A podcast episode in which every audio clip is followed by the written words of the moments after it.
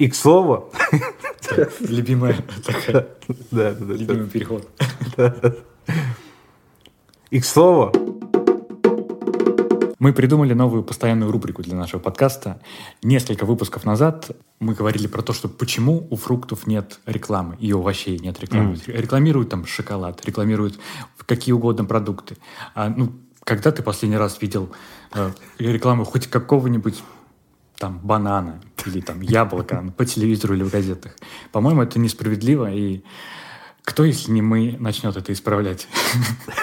И сегодня в наш выпуск нативно интегрирован абрикос. А что ты знаешь об абрикосе, Виталик? Мне, честно говоря, всегда казалось, что это такой нектарин для снобов. Потому что очевидно, что нектарин, персик, но он вкуснее по всем параметрам. Ну, я не представляю, как можно сравнить такой бумажный, какой-то пресный, жесткий, вязкий абрикос с сочным, сладким, свежим, контрастным персиком. Поэтому мне mm-hmm. всегда казалось, что люди, которые покупают абрикос, э, это прям заявление такое. То есть вот посмотрите, мне вот это нравится. Хотя, казалось бы, тут не, не, невозможно, чтобы это понравилось, но вот я вижу в этом то, чего не видите вы, плебея. И вот это такой бросок такой в лицо людей, когда люди покупают абрикос. Вау, я, я ожидал вообще всего, что угодно, но только, наверное, не этого, потому что такая казнь абрикоса прямо сейчас. Блин, извините, ребята, кто просил э, зарекламировать абрикос. Кажется, у нас не вышло. А, мне реально, мне наоборот казалось всегда, что абрикос, он как бы рангом ниже стоит, чем персик и чем нектарин. Mm. То есть это тот фрукт, который вот, ну, продается там на рынках где-то, где угодно, его можно, и вот его можно купить, например, в моем понимании было в детстве, а какой-нибудь нектарин, когда тебе приносили, нектарин обычно там один приносили, там, или два. Вот, а абрикосов можно было прям такой, держи вот там пять мешков абрикосов, ешь их, держи. Видимо, мы в разных местах э, росли, прям да, совсем по-другому. Особенно с нектаринами. Я до сих пор, я не знаю, нектарин это вообще, это, ну, это фрукт. Надо потом, если да, мы будем да, рекламировать да. нектарины, вообще узнать, что это, потому что я представлял, что это какое-то скрестили что-то. Чудо заморское, да? Сделали его очень просто красиво, мы назвали как-то так нектарин. Типа, тут вообще нет. Абрикос это так, вот для меня это что-то очень-то приятное, но, но не сладкие, абрикосы сладкие. И вот когда ты сказал, что они бумажные, ну, не знаю, может быть, в Барселоне не бумажные. Но здесь, да. Но недавно как раз покупал, да, это в июне абрикосы. И, mm. Не идеально, но семерочку я бы поставил по десяти. Вот. И там попадались немножко зеленоватые. То есть идеально, когда они прям мягкие, когда вот сочные, они прям, можно их больше, ну, мне съесть, чем там чем те же персики. Mm. И как-то с ними легче угадать, что они спелые. Вот с персиками у меня бывает так, что я покупаю персик, потом да, начинаю правда, есть, это правда. какая-то что-то вообще, я не знаю, что-то искусственно сделанное, непонятно. Если ты хочешь да, забавных фактов из моей жизни, связанных с абрикосами, то да, вот у меня было, что я, наверное, только лет пять назад я узнал, что э, курага ну, это сушеный абрикос. Mm. Я раньше, ну, не задумывался вообще. Я думал, ну, курага, ну, это курага, типа, где-то растет курага, и вот она вот сушеная, и, я ее ем. А потом как-то вот мы, Юля случайно в проброс что-то сказала, что вот там абрикос, вот сушеный, вот курага. Я не помню как-то вот, ну, не, не прям такое предложение было, чисто. Что-то, я так посмотрел, что курага – это абрикос, и у меня в этот момент прям ну, любовь к абрикосам повысилась. Я думаю, ничего себе. Оказывается, вот, вот так вот бывает, что абрикос бывает не только там летом, но и зимой мы можем его есть там с кашей, mm-hmm. с чем-то. Для меня прям супер открытие было. Открытие ну, из разряда, что остальные все, все, все это знали, а я нет. Вот Наверное, я потом подумал, потому что, ну, как я формулировал, в кураге нет косточек.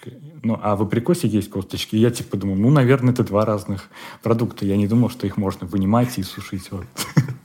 Я прям воодушевлен, потому что у меня даже был какой-то пара фактов, которые я надыбал, и они не пригодились. Ну, возможно, сейчас, да, погоди, вспомнил один. А, раньше абрикос называли армянским яблоком. И mm. я, ну, кто-то, типа, где-то вот, наверное, в наших, допустим, мест, в местностях в Европе тоже. И ну, прикольно, что и тогда там люди как-то сравнивали вещи друг с другом, например, как э, сейчас мы вот работаем в спортжурналистике, там часто называют там какой-нибудь новый Месси, там, какой-нибудь греческий Месси, там, например, российский Месси. А тогда люди сравнивали там с, с, с яблоком, самым чем-то вот тем, что все знают. Так что, возможно, типа вот какой-нибудь армянский Месси, это там Генрих Махитарян мог бы быть. Но армянское яблоко — это абрикос. Аминь. Так, ну а теперь пришло время по-настоящему начать уже этот эпизод. И если разрешите, я начну его следующим образом. Э, Виталик открывает шампанское прямо сейчас на моих глазах. И он, открыл, он реально открыл шампанское. Подожди. Все целые. Я еще налью. Я налью один бокал себе, и один удаленно я налью тебе. О. И роскошно. Для всех тех, кто не понимает, что происходит и почему я открываю шампанское в прямом эфире, те, кто внимательно слушает наш подкаст, знают, что, наверное, в последние недели 3-4 весь мир э, ждал двух событий в основном. Первое, чем же все-таки закончится история Ким э, в сериале «Лучше звоните Солу». Мне все-таки кажется, она выживет. У меня даже есть такая теория, что она, наверное, выживет. Более того, наверное, она останется с Джимми. И уже когда вот события сериала «Все тяжкие» будет происходить, мы просто ее не видим. Как Mm-hmm. Но на самом деле они все еще вместе. Возможно, они не официально вместе, но они, в принципе, и по ходу сериала «Лучше найти Соло» как бы, как бы как будто встречаются, то не встречаются, представляются, какие-то они друзья. Потом они как бы, да, там, женятся. Но, опять же, как бы не по-настоящему, а для дела. Мне вот кажется, что вот у них примерно такие отношения останутся, и она выживет. Но сейчас речь не о ней. Потому что вторая вещь, развязки, которые все ждали, это что же будет с эпопеей Артема и загадочным ребенком, которого они с Юлей ждали. И я просто горд сообщить, сейчас я еще глоток шампанского сделаю. Красота. Я рад сообщить, что вчера, 14 числа, на свет появилась дочка Артема и Юли Шмелевых. Офигеть. Это просто, да, останется в истории. Я, кстати, да, я, я вчера думал, что у нас в первом сезоне у одного из эпизодов было название «Капсула времени».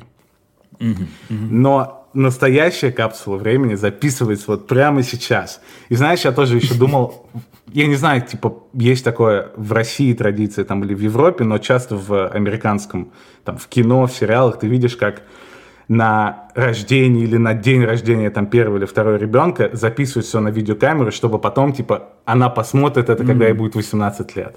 Вот, я надеюсь, что когда твоей дочке будет 18 лет, Хотя я надеюсь, конечно, она раньше узнает о главном достижении ее отца в жизни, подкасте «Проблема Му». Но если все-таки придется терпеть, пока не стукнет 18, потому что у нас mm-hmm. бывают рисковые темы, абрикосы, система рейтингов, таблоида, что она, наконец, дойдет до этого выпуска и увидит, какое просто счастье было и в Тамбове, и в Барселоне, и вообще повсюду. Я, да, просто действительно не знаю, что сказать. Это было максимально артистично сделано. Жаль, у нас не видео подкаст.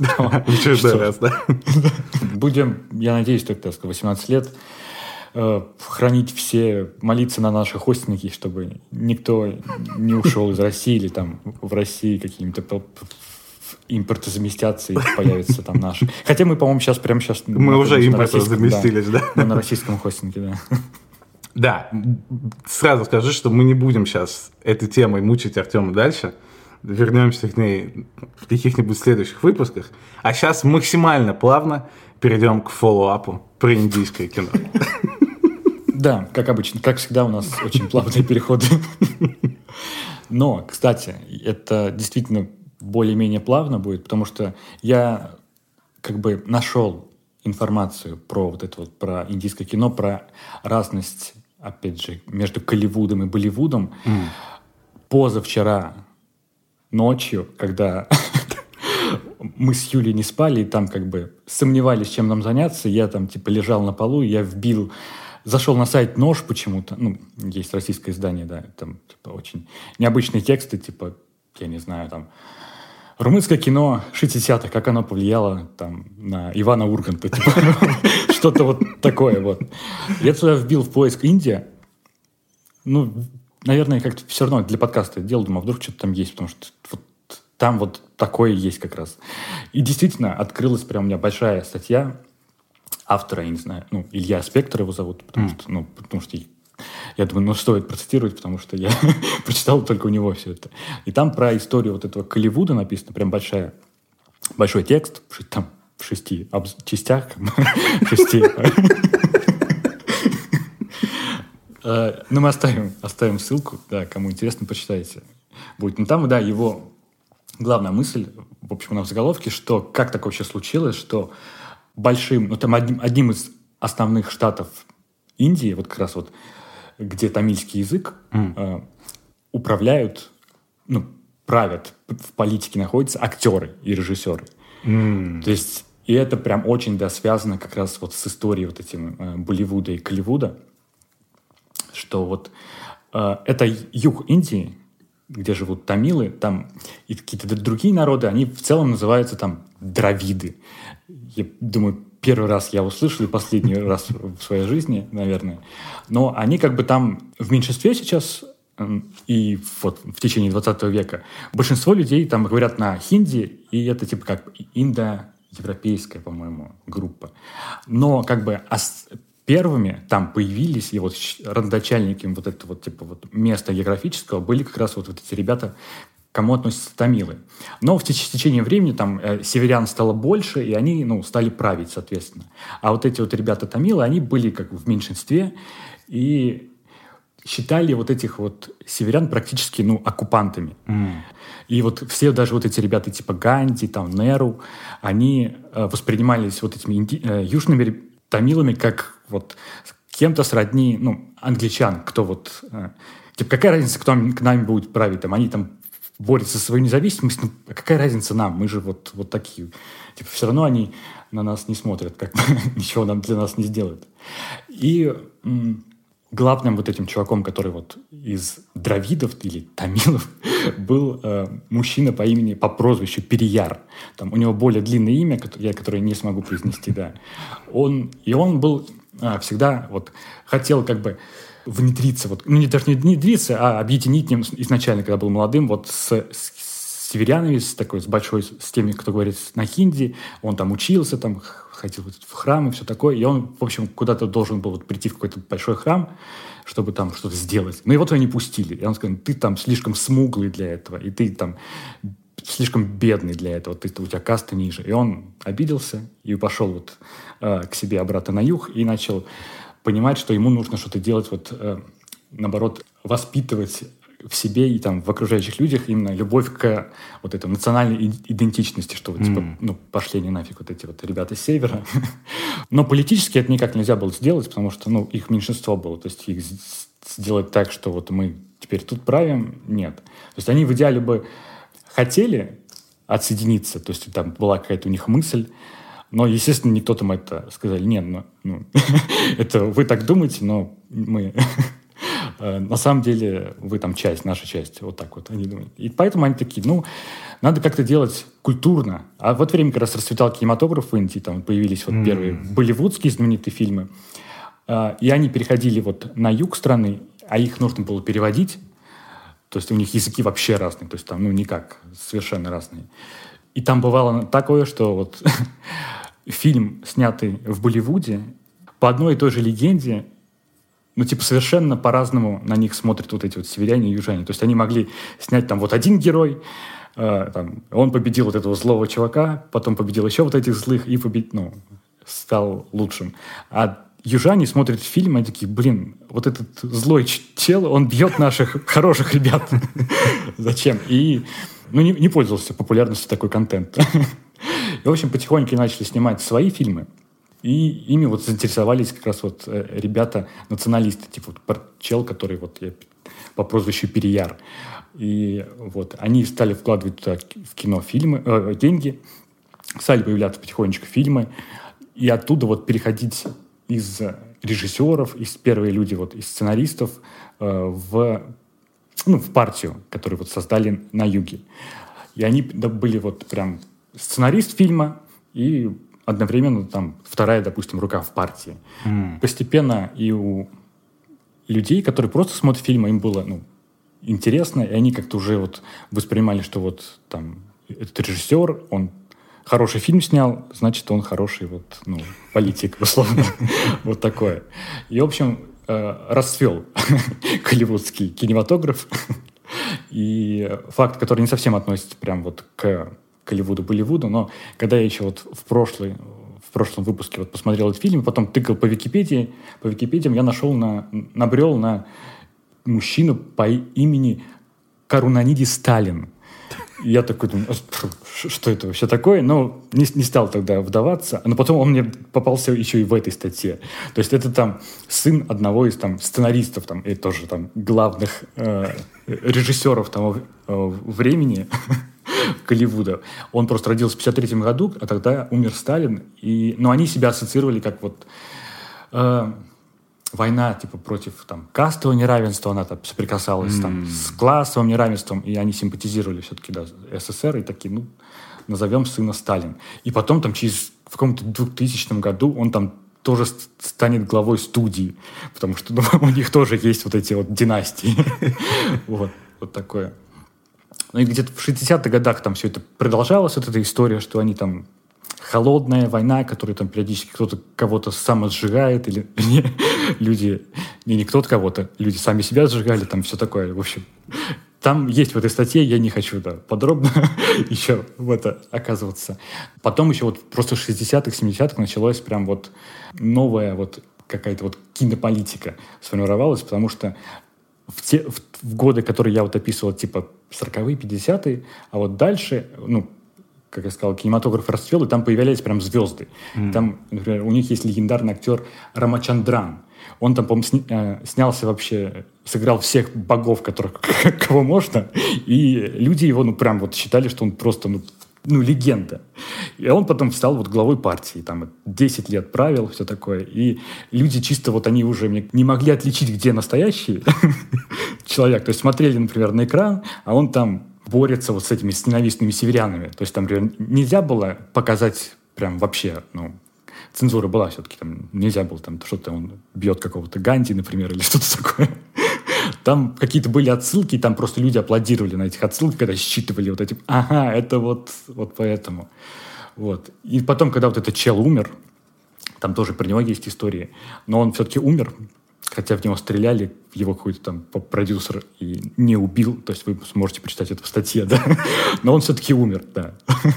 И следующий там, потому что нужно было как-то передать это, и, в общем, они вложились в новую звезду вообще, типа, которая изначально казалось, что она не может быть вот главой партии, потому что это была женщина, и она была прям молодая женщина, типа около там 30 ей было, и она какие-то ну, играла в фильмах фривольных по индийским меркам, mm. там типа позволяла себе показать кисти рук, ну не кисти, вернее, наоборот, а, кисти это немного, да, в, друг, в других странах, ну типа без рукавов она играла, mm. вот такое, и ее забавно, что там был такой факт, что она снималась, типа ей было около 20 лет, когда она снималась в этих фильмах. Но потом она не могла посмотреть свои фильмы, потому что фильмы были уже 21 плюс, потому что она вот у нее были оголены локти. Вот.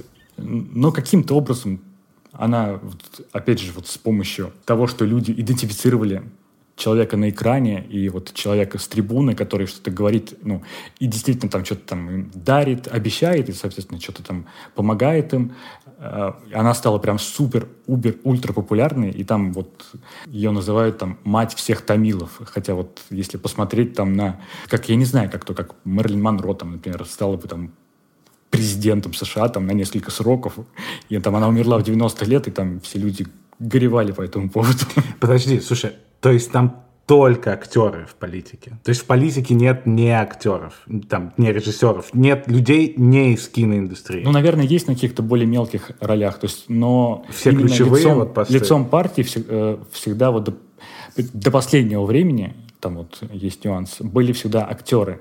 То есть там даже в 80-х, насколько я помню, партия раскалывалась, и она, по сути, раскололась на партию актеров и партию сценаристов. Потому что потому что, ну, в, од, а, од, Вечное в одной из них... Да, да? В одной из них вот был главным, да, понятно, вот этот чел, который сыграл всех богов, и во второй, ну, они почему-то не поделились что-то сценаристом, я не знаю. И вот они раскололись, и потом соперничались друг с другом, и в итоге вот эти вот, ну, северяне, кто вот говорит на хинди, они такие, ну ладно, типа, занимайтесь чем хотите, мы видим, что вы серьезно к этому относитесь. И вот, то есть не выдвигали каких-то вот им уже своих там требований, то есть их не задвигали. То есть мы видим, что вы чем-то занимаетесь, вы боретесь за свои права, вы там э, культурно и национально там себя идентифицируете. Ну, возможно, они прям так не думали такими словами, но боль... мы не вмешиваемся с вами, mm. к вам, занимайтесь чем хотите. Вот. И вот только, по-моему, несколько лет назад, вот когда там вот эта вот женщина умерла в 90-летнем возрасте, какой-то еще один сценарист тоже умер в преклонном возрасте, то ли с 18 -го года, впервые там за 40 лет стал ну, главой партии, которая не связана никак с кино, все равно постоянно там у них идут разговоры, что вот, вот, какой же актер, какого же актера мы начнем, начнем продвигать следующим, кто станет там главой этого штата скоро. Удивительная история. Мне вообще очень нравится, когда какие-то регионы так рьяно отстаивают свою какую-то идентичность, в том числе с культурой связана. Ну, собственно, в Каталонии там это происходит вообще целыми днями, поэтому ничего удивительного. Но не только в Каталонии, даже внутри Испании, тоже, мы, по-моему, уже упоминали, что Испания, в принципе, такая очень разделенная на разные регионы страна, и у каждого региона есть своя какая-то яркая идентика. Они прям реально очень сильно отличаются, и можно там назвать четыре ассоциации какие-нибудь сходу про вот практически большинство регионов, и по сути это такие страны маленькие внутри одной страны. Mm. И к чему я это все говорю? Мы узнали, что есть такая штука, которая проходит раз в год уже какие-то просто миллионы лет, и называется она Сивильская ярмарка. Mm-hmm. И эта штука, которая, ну, основная, проходит именно в Севиле в самой раз в год, длится 6, то ли 7 дней, и там какие-то гулянки, вечеринки, очень громко все, ну, как обычно. Но в том числе она проходит в других местах, и вот в частности в Барселоне. И вот это прям, ну вот, я не знаю, что еще лучше подходит под какое-то описание, когда ты празднуешь свою культуру, mm. и одновременно показываешь ее всем остальным, кто заходит, собственно, на эту ярмарку как только ты заходишь, сразу все в платьях в таких испанских э, знаменитых, э, в которых танцуют фламенко, э, какие-то локальные напитки, локальная музыка, локальная кухня, очень много всего, очень прикольно. И в том числе на вот этой истории о Севилье я подумал, что вообще все стереотипы, которые, ну не все, но большинство стереотипов, которые у людей есть об Испании, то есть, например, опять же, фламенко, девушки в платьях, корида и прочие-прочие штуки, это на самом деле андалусийские стереотипы. Mm. Потому что все вот эти штуки, они именно из региона Андалусия. Ну, с Каталонии, у Каталонии совсем другой ассоциативный ряд. Шапки, хороводы, которые старики водят, там, еда своя, не, mm. вот, не андалусийская. То есть все стереотипы об Испании, которые известны за пределами Испании всему миру, это на самом деле андалусийский стереотип. Mm. Что удивительно, потому что это всего лишь там один из регионов, и опять же все остальные, там, у них совершенно другие какие-то знаменитые штуки. Mm-hmm. Почему так? Почему именно вот Андалусия экспортировала настолько много какой-то культуры и идентики в другой мир, что все стали думать, что вот это и есть Испания, хотя это только один регион. Нет ответа на этот вопрос именно четкого, но вот у меня две теории, короче. Mm. Одна совсем простая. Просто потому что это среди вот всех каких-то региональных испанских стереотипов Андалусия, наверное, просто самая яркая. Вот именно бросающий, бросающиеся в глаза штуки, потому что вот именно платье, фламенко, но это очень яркое. Например, в Каталонии, ну, мне сложно назвать какой-то вот какую-то каталонскую особенность, которая могла бы по громкости, яркости вот с таким каким-то образом э, конкурировать. И с корридой, наверное, то же самое, потому что ну, это слишком экзотичная какая-то такая штука, которой ну, просто нет нигде больше, и поэтому она тоже как-то бросается в глаза.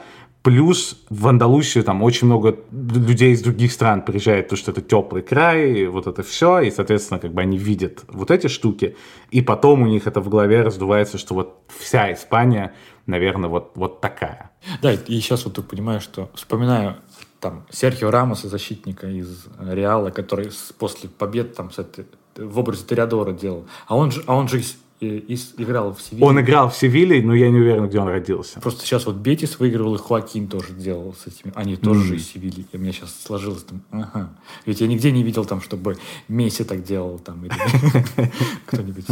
И другие ребята из, там, из Реала. Да, поэтому простая теория заключается в том, что это просто самая яркая штука, которая бросается в глаза. С другой стороны, возможно, другое объяснение, но у меня нет для него никакого доказательства, потому что я не знаю цифры иммиграции из Испании, которые были.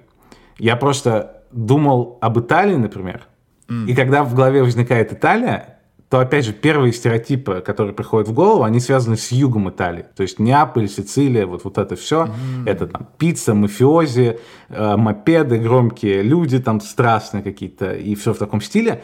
И это, в свою очередь, вообще никак не отражает, например, там Милан, Турин и вот, вот эту часть Италии. То есть, опять же, мы взяли стереотип юга Италии, mm. и у нас в голове он превратился в стереотип всей Италии.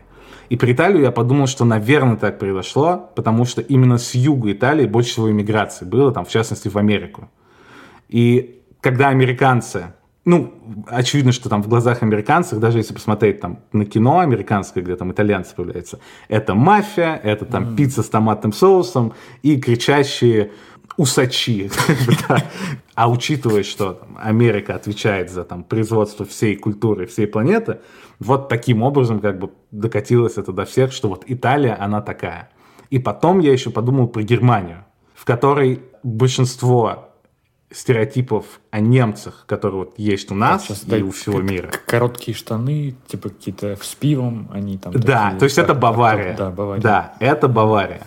И про Баварию есть тоже полуобъяснение, полутеория, что вот почему именно, опять же, баварские стереотипы превратились в головах людей в немецкие стереотипы, потому что после Второй мировой территорию Баварии Америка контролировала, mm. которая, опять же, потом перемолола это в своей культуре, и экспортировала в весь остальной мир. Как бы все немецкие персонажи, какие-то шутки о немцах, они все строятся вокруг какого-то там Октоберфеста, бокалов с пивом и вот, вот этих всех историй.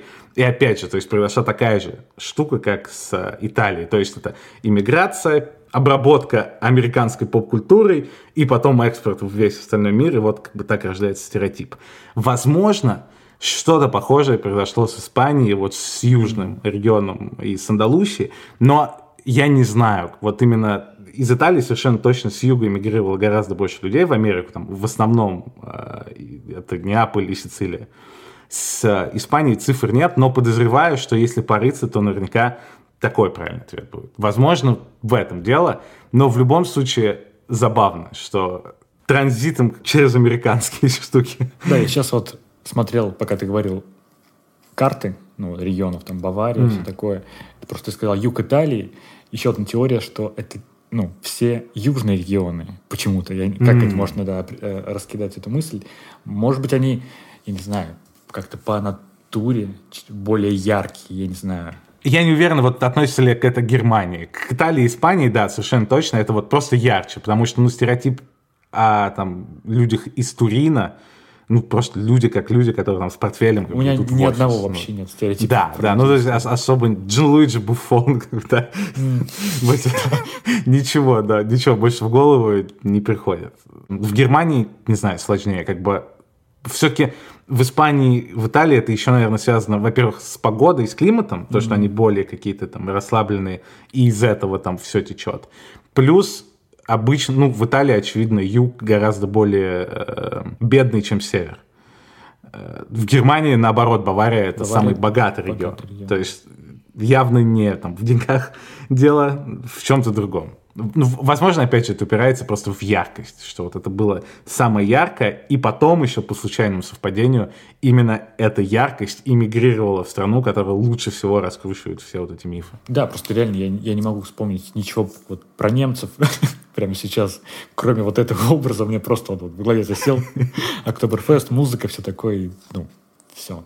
Немец. А что делает, я даже, я даже не назову, наверное, просто название регионов, я сейчас не вспомню немецкий, потому что как-то как немецкая культура обошла меня стороной, да. Про Россию, естественно, прям сразу перекликается, но у меня, если...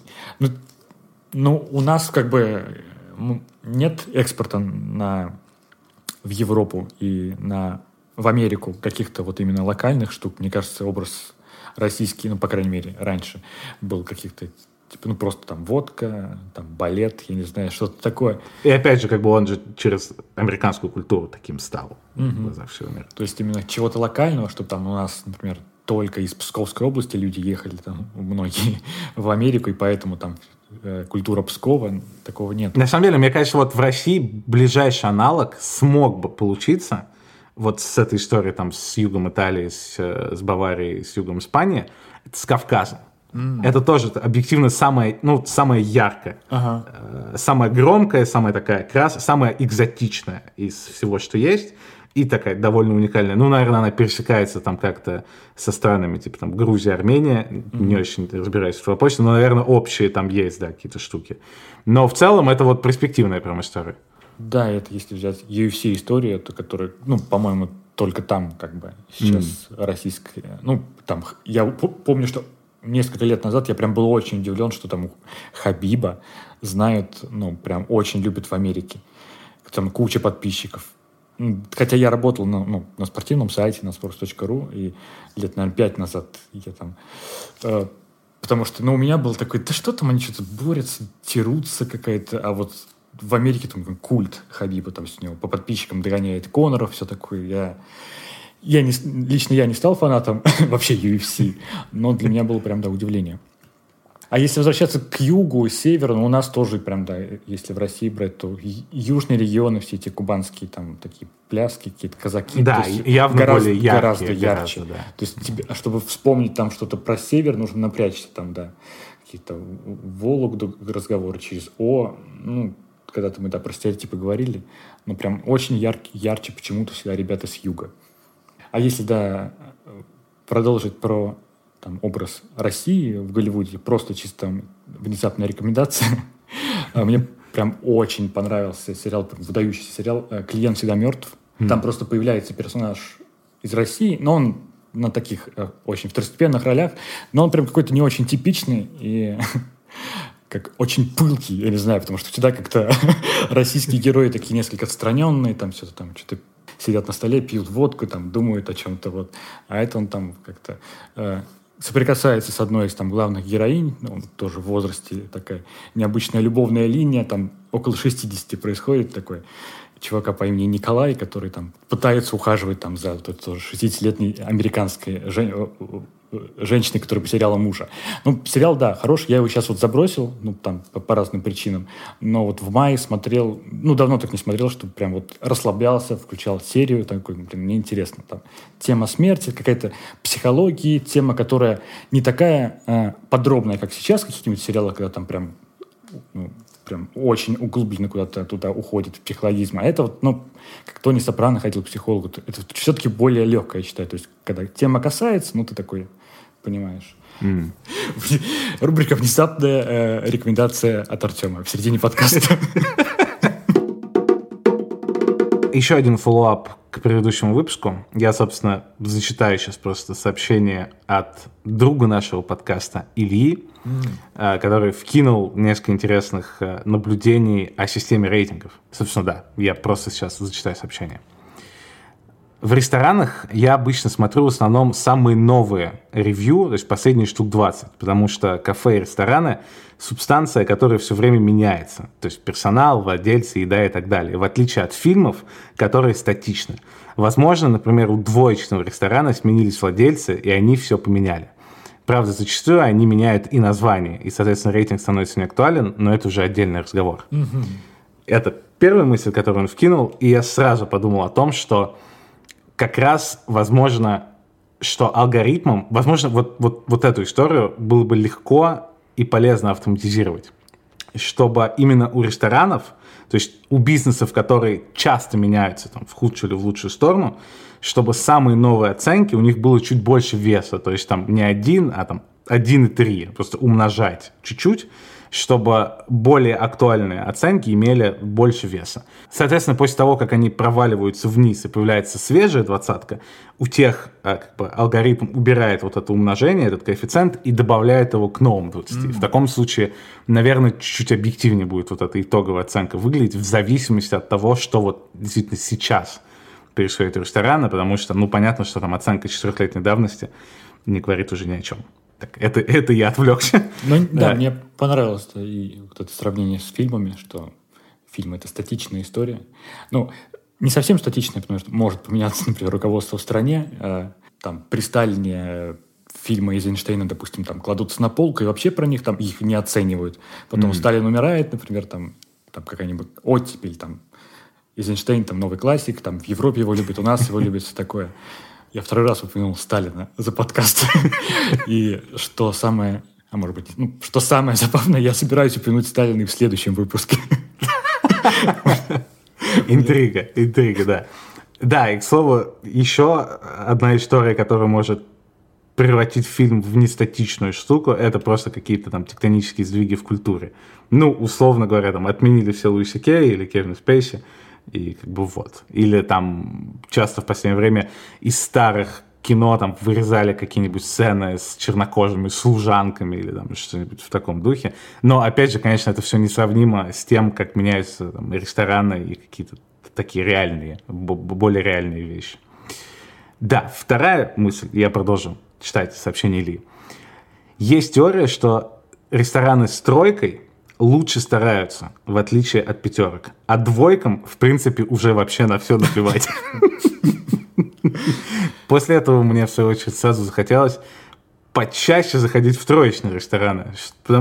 Звучит очень логично. А, ну, в школе, я знаю, например, любят же троечников, которые стараются. Ну, то есть какое-то, какое-то есть выражение, типа, троечник, но зато он там пытается что-то делать. А если четверка, то, ну, уже человек завис, например, он не стремится к пятерке, не пойдет к тройке, типа, ну, это, ну, наверное, как я был в какое-то время, да. Вот, но двоечники действительно все, пока. Опять же, если отмести идею с э, увеличением ценности оценки там свежей, возможно, в истории с ресторанами, вообще с любыми местами, у которых, у которых плохая оценка, можно еще больше накидывать ценности положительным оценкам, свежим потому что это показывает, что происходит какое-то движение в лучшую сторону. Возможно. Двигаемся дальше. Дальше читаю сообщение. Единица важна, например, в Uber, потому что если ее поставить, то конкретно этот водитель больше к тебе не придет. Mm-hmm. Что, да, чистая правда. И, наверное, это тоже уникальный такой случай, потому что здесь не ты приходишь куда-то за услугой, а услуга приезжает сама к тебе. То есть, ну, вот эту историю уже сложнее придумать, как переложить ее вещи, когда ты куда-то приходишь, потому что, что только ты можешь не прийти туда в следующий раз, а никак не заюзать вот это, потому что это действительно классная э, штука, которая есть у такси и у курьеров, я подозреваю, аналогичная история. Но вот переложить ее в место, куда ты идешь, здесь уже сложнее. Продолжаю читать сообщение. У того же Амазона есть проблема с тем, что часто ставит один балл товарам, которые повредили во время доставки. То есть оценивают услуги условного курьера или почты, а не производителя. Плюс гигантская тема – это фальшивые ревью на Амазоне. Кажется, что пришла пора ставить отзывы на сами отзывы. Мета, мета, пост, пост. И последнее еще сообщение. В подкасте было сравнение условного wow-experience а, дом-лодка в Амстердаме, и обычного отеля. Я всегда ставлю рейтинг в парадигме конкретной категории, потому что не стоит ждать Бейонсе в Макдональдсе. Макдональдс получит 5 баллов строго в категории Макдональдс, если они оправдают все ожидания, которые были у меня, как у посетителя Макдональдса. Вот, э, немного интересных мыслей по поводу системы рейтингов. И, к слову, раз уж мы заговорили о маленьких бизнесах, есть у меня для тебя местная новость, потому что примерно месяц назад в городе произошло невероятных масштабов события. По-моему, впервые в истории, именно в Барселоне, магазинам в центре города, то есть в туристической части, впервые разрешили официально работать в воскресенье. Mm. И из этого, собственно, из этой новости я узнал о том, что по закону они не могли этого mm. делать. Потому что я думаю, у любого, кто там был в какой-нибудь европейской стране, особенно, наверное, в Германии, где это суперизвестная штука, и в том числе в Испании, в воскресенье очень трудно найти что-нибудь открытое на улице. Практически невозможно, если только вам не повезло там, оказаться напротив одного супермаркета на там, весь район, который работает в воскресенье. Я всегда думал, что это, наверное, какая-то культурная особенность. Ну вот просто как-то по традициям сложилось так, что почему-то воскресенье не работает. Но выяснилось, что не только в Испании такой закон, а вообще чуть ли не во всем мире, вот буквально за исключением там России и каких-то э, стран, которые вокруг, во всем мире есть законы, которые регулируют, э, кто может работать в воскресенье, в какие часы могут работать в воскресенье. То есть ты не можешь просто так открыть что угодно и решить, что ты будешь работать в воскресенье. Я удивлен, да, тоже вообще не знал. И, разумеется, все это исходит из церковных штук, из религиозных, там, воскресенье, святой день. Я так и подумал, да. Да, что там работать нельзя, в воскресенье э, все идут в церковь. Потом, когда там мир стал чуть менее, западный мир стал чуть менее религиозен, это превратилось скорее в полурелигиозно, полусветскую историю, где в воскресенье ты проводишь своей семьей дома, там, за столом, долго обедаешь, ведешь mm-hmm. разговоры, и все в таком стиле. Но в какой-то момент как будто и вот такая штука стала казаться чуть архаичной.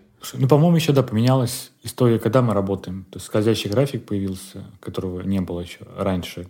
Легко можно работать там в воскресенье, да, и не работать во вторник. Да, да и кроме того, опять же, многие события, там, спортивные матчи, какие-то фестивали, концерты, все это часто происходит в воскресенье, то есть ну, это история про то, что в воскресенье ты обязательно дома весь день со своей семьей, и поэтому там магазинам и ресторанам нет смысла открываться, потому что к ним никто не придет. Она, очевидно, устарела. Но вот эта дискуссия вокруг этой темы, она оказывается очень рьяная. Оказалось, что в каждой стране есть куча разных уточнений, что именно ты можешь делать в воскресенье. Например, в некоторых ты можешь открыться в воскресенье, но только, например, с 9 утра там, до часу дня, на 4 часа, и все. Mm-hmm. А если ты что-то очень независимое и маленькое, тогда ты там можешь работать весь день.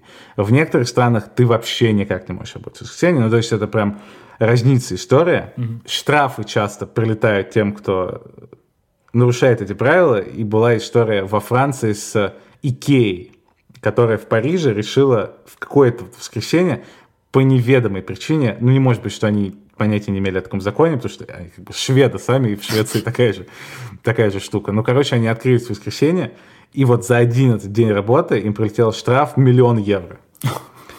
И в какой-то момент именно в Париже сняли это ограничение. То есть оно есть в остальной Франции, но в Париже, как в городе, где там куча туристов, иностранцев, которым, которые хотят ходить в воскресенье в магазины, это там принесет много денег в экономику. В Париже отменили этот закон, но Икея больше не открывается по воскресеньям именно в Париже. Видимо, у них такой, такая психологическая травма была от штрафа в миллион евро, что все, это, это теперь навсегда.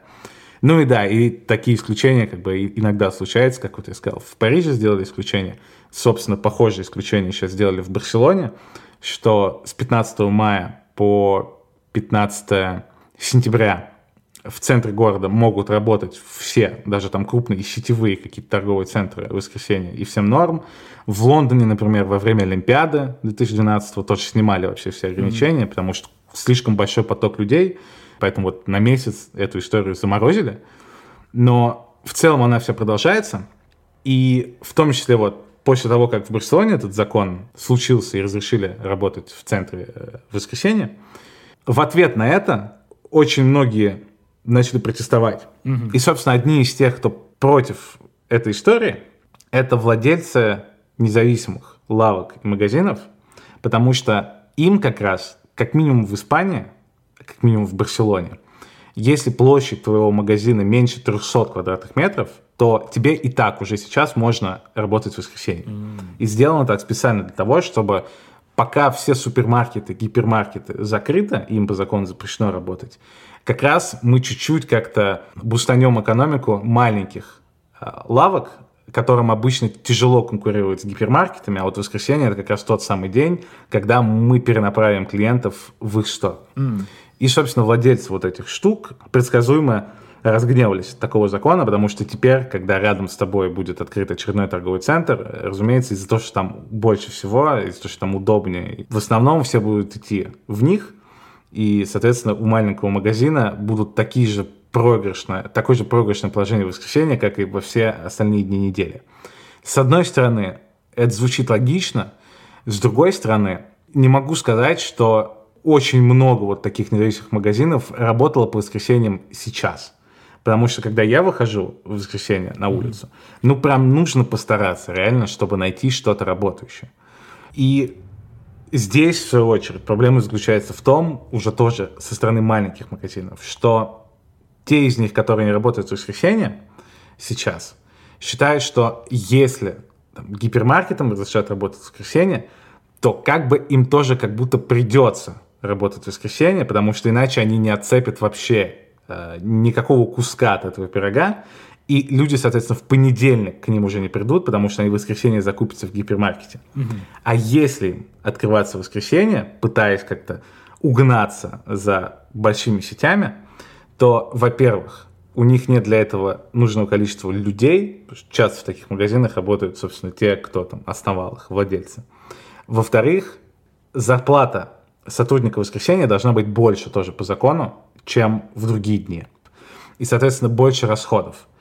И в этой истории маленькие магазины оказываются в положении, когда им либо нужно нанимать еще одного человека и платить ему там, более высокую зарплату, чтобы открыться в воскресенье и пытаться угнаться за гипермаркетами, либо им просто нужно сдаться и принять выражение и вообще не открываться. И один из аргументов против еще у маленьких магазинов заключается в том, что даже если представить, что они откроются в воскресенье, а сейчас они не работают в воскресенье, то это не означает, что у них будет больше денег и больше выручки. Потому что у людей, у покупателей от того, что магазин будет работать в воскресенье, в кармане не станет больше денег. Окей, он потратит чуть больше в воскресенье, но тогда он чуть меньше потратит, например, в среду или в четверг, потому что его зарплата не увеличится от того, что магазин открылся в воскресенье. Соответственно, у них будет примерно такая же выручка, которая сейчас, просто она размажется. Так в основном там было, грубо говоря, в понедельник, вторник, в среду, а так это будет в воскресенье, там, в четверг и в пятницу. То есть они за ту же выручку им придется платить и нанимать сотрудника и работать в воскресенье, и как будто они вот тут оказываются в тотальном каком-то ужасном положении, и все против них. С другой стороны, есть Германия, которая, опять же, настолько известна вот этой темой с закрытыми магазинами и вообще всем воскресенье, что там даже есть какое-то немецкое слово, как обычно гигантское, из, из 50 букв, которое, собственно, означает, что все закрыто в воскресенье. И у них очень старый закон, но в какой-то момент они решили эксперимент провести, и у каждого региона появилась там своя возможность регулировать часы работы всего воскресенья. И, по-моему, там было то ли два, то ли три региона, которые решили ослабить прям абсолютно тотально и разрешить там практически всем работать в воскресенье. И, собственно, по результатам этого эксперимента выяснилось, что там, ничего ужасного не происходило, что более-менее все осталось так же, как и в будние дни, и не поменялась картина как-то радикально. Потому что еще одно опасение, в частности, вот у испанских этих э, ребят, у владельцев маленького бизнеса заключалось в том, что ну, им просто придется работать еще там на 8 часов в неделю больше, в попытке угнаться за кем-то, кто более эффективен, все становится как бы неудобнее для тебя, как для владельца. Но опять же, в Германии выяснилось, что ничего такого не произошло. Не случилось того, что гипермаркет решил работать 24 часа в сутки, и поэтому магазинчику у у Вольфганга бы, тоже пришлось последовать этому примеру и просто убить себя на работе и не видеть никакой жизни. Ничего такого не произошло.